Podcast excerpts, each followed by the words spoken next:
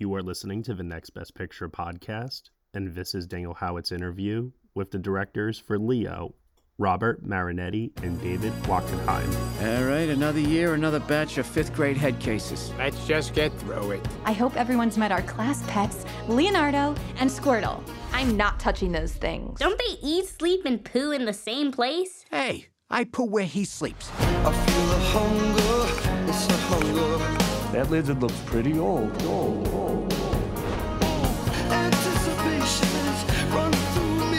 Do I look old? Thank you. I can feel you. No animal wants to be locked up. I wasted my life. This year, every student has to take home a class pet. This is my shot. Are you nuts? Hey, Robert and David, thanks so much for taking the time to talk with me about your new film, Leo.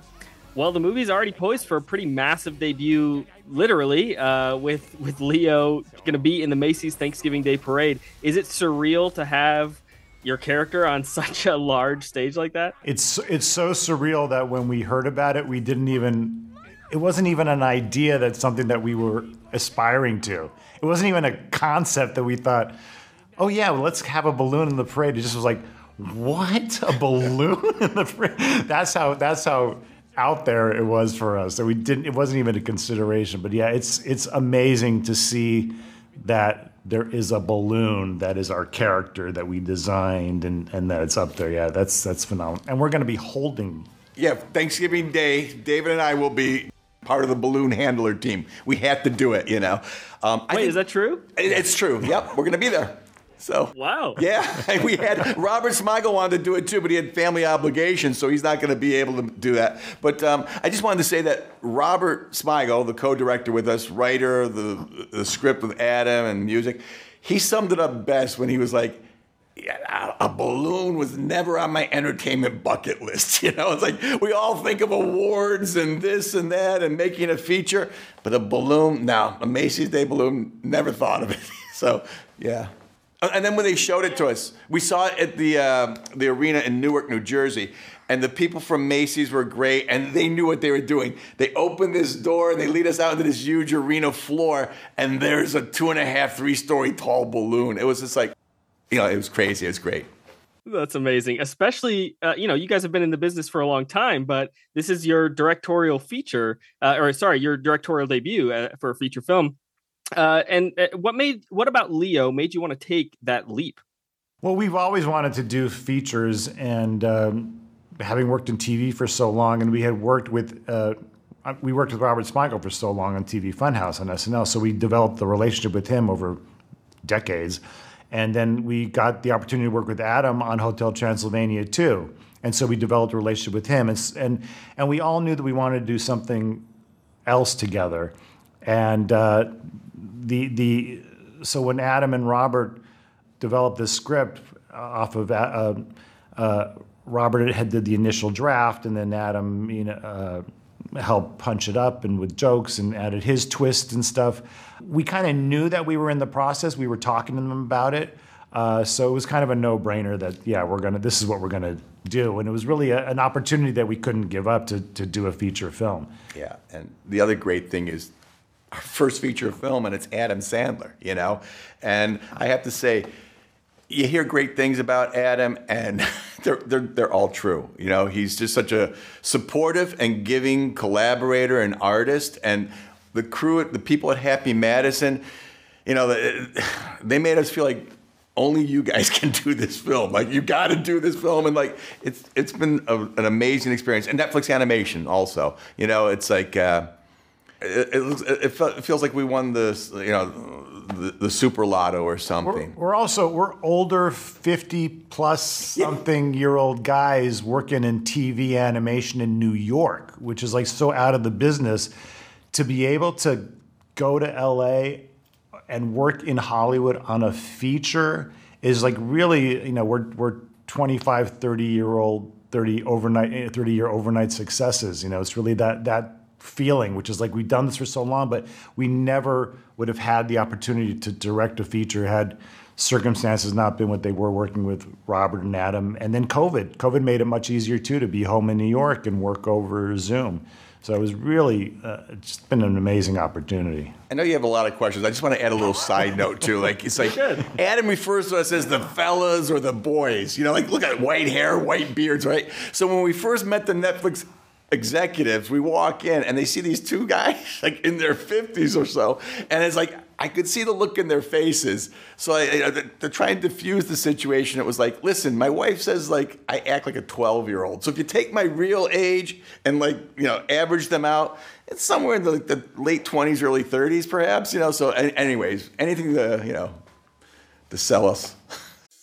Hi, I'm Christina Yerling Biro, host of the podcast Pop Culture Confidential. Join me as I go way behind the scenes with some of the most influential people in entertainment and media.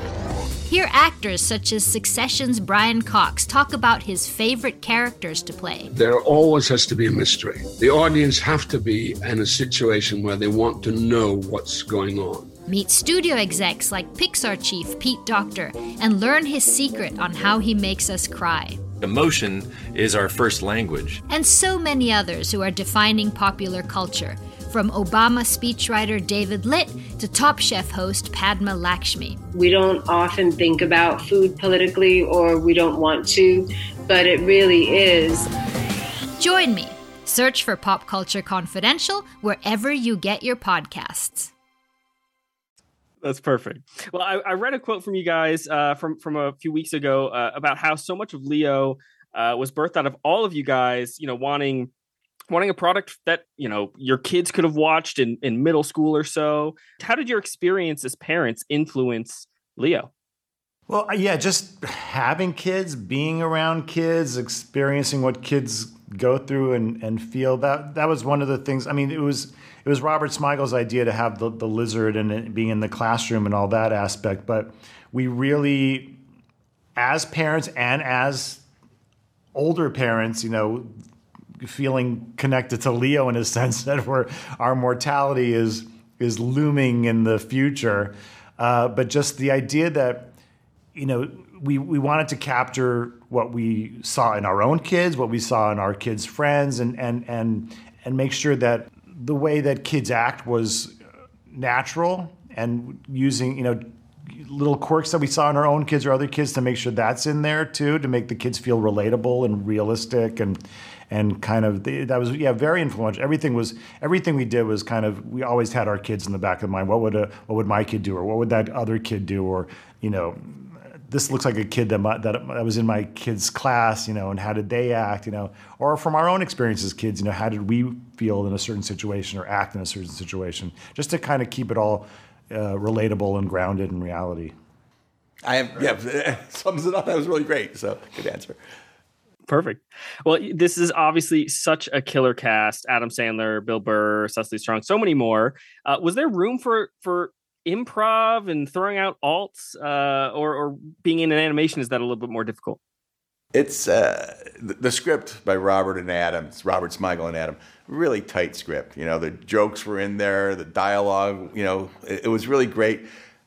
And you're right. When you get a cast like that, some improv, but like their reads, like you know, the, the variations in the reads were just hilarious in and of itself someone like uh, Jason Alexander had a bunch of improv stuff in there, like you know uh, during the party scene that you'll see in the film, and uh, but the cast itself, like Cecily Strong, like uh, they were talking to a, a, a, superstar type actress originally to play the part of the substitute teacher, Ms. Malkin. And Cecily, the Saturday Night Live connection, as a favor to Adam and Robert, came in and helped us with the table read. She got the script a few days before came in and took the script out of her bag. She had notes and notations in it.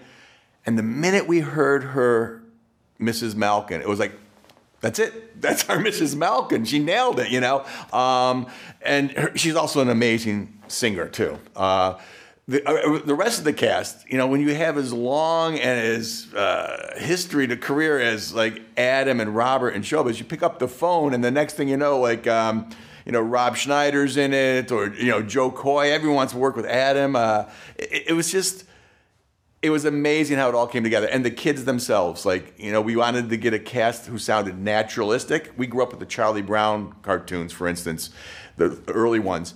and we wanted the kids to sound like real kids, and uh, I think we filled that beautifully. You know, like. Uh, Adam's kids were the right age at the time, and his daughters have since gone on. Now they have a career. Like three years, four years later, they're starring in their own film on Netflix. Robert Smigel's kids came on board just to do uh, Scratch Track, which is the initial thing that inspires the animators and the storyboard artists. And their voices, they're so naturalistic, and they weren't like you know precocious or overextending Broadway baby type things. That we ended up using their scratch track and like recording them for the film. And the kids we did find who were and are professionals, they got it. Like tone it down. Like let's try and just be yourself. Like you talk to your mom and dad. So it was fantastic. The voice cast. So good. Yeah. Well, it's just about my time. I uh, before I let you go, you guys have been uh, responsible for so many iconic TV Funhouse sketches. As somebody who grew up on a steady diet of Veggie Tales, uh, I I have to ask you about religi- uh, religitables. Did you guys ever hear from the original creators of Veggie Tales? I'm so curious what their response was to that sketch. I don't. I don't think we ever. Maybe maybe Robert Smigel did. We did not hear a thing. But yeah, that was that was a fun one. That was a crazy one. We actually it was done in New Zealand. We actually did that twice. Yeah, but that's a whole other story. Really? Yeah. But yeah, it was done. In, it was done, in New Zealand, and and, and I, I feel like the whole thing was kind of centered around the circumcision joke with the potato. that, was the only reason to do that, to do that uh, whole cartoon. But yeah, that was a that was uh, that was a fun one. An interesting yeah. aside you might appreciate is we did one called "Escape" from, or "Journey to the Disney Vault," and um, we actually heard from a member of the Disney family and they loved it. You know, like there was a little bit of, we were nervous at first, like, you know, this is a shot across, you know, ABC owns uh, Disney and NBC was owned by GE at the time. And it's like two corporations, what, what's going to happen? They all got it and the, they, you know, loved it. And uh, hearing from someone from the Disney family itself was uh, really cool. And, and we recently, That's amazing. We recently met the director of, I don't know if you should say this, director of Wish, Chris Buck, who said to us that everybody at Disney loves that one too.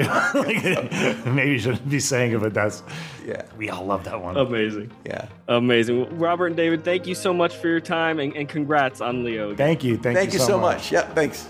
Hey everyone, thank you so much for listening to Daniel Howat's interview with the directors for Leo, Robert Marianetti, and David Wachtenheim here on the Next Best Picture podcast. Leo is now currently available to stream on Netflix and is up for your consideration for this year's Academy Awards for Best Animated Feature. You have been listening to the Next Best Picture podcast. We are proud to be part of the Evergreen Podcast Network, and you can subscribe to us anywhere where you subscribe to podcasts. Be sure to leave us a review on Apple Podcasts and let us know what you think of the show. We really appreciate your feedback and your support, which you can also lend on over at Patreon. For $1 minimum a month, you'll get some exclusive podcast content from us. Thank you all so much for listening, as always, and we will see you all next time.